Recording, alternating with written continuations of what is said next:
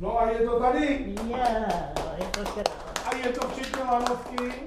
Je to včetně osvětlení. Svach, stromy ze šišek, zvířátka, lanovka, vlastně ještě tak, jak má být se vším všudy, už tady v tom prostoru, v tom výklenku zůstane. Zůstane tady jako podsta panu architektu Hubáčkovi a jako podsta tomu, že ještě je součástí města Liberce a je součástí libereckého kraje.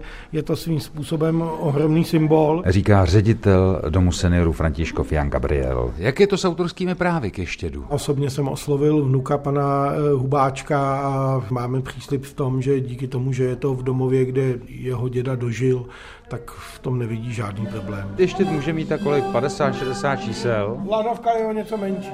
Ale ona už není, je už jenom u nás. Tomu ještě tu taky patří. Konec konců ten nápad vznikl v době, kdy lanovka ještě stála. Vypadá to opravdu jako ještě. Vlastně ani nevím, z čeho to je. Největší část je vlastně z poháru, akorát, že je obráceně. Špičku nám dodělal manžel jedné kolegyně a úplně dole je síto na halušky. A vlastně okýnka eh, jsou nalepený vlastně z tapety zrcadlový. Ty světílka jsou ze šatonových růží a veškeré antény jsou z kancelářských sponek. Vysvětluje aktivizační pracovnice domu seniorů Františkov Blanka Netušilová. Pracovali jsme na tom vlastně všechny, včetně klientů. Přes rok to vznikalo s tím, že jsme opravdu sbírali materiály, jak šišky, tak vlastně ty kameny na výletech. Zapojili jsme se vlastně i na bleším trhu, jsou tam zvířátka, který, který jsme poscháněli.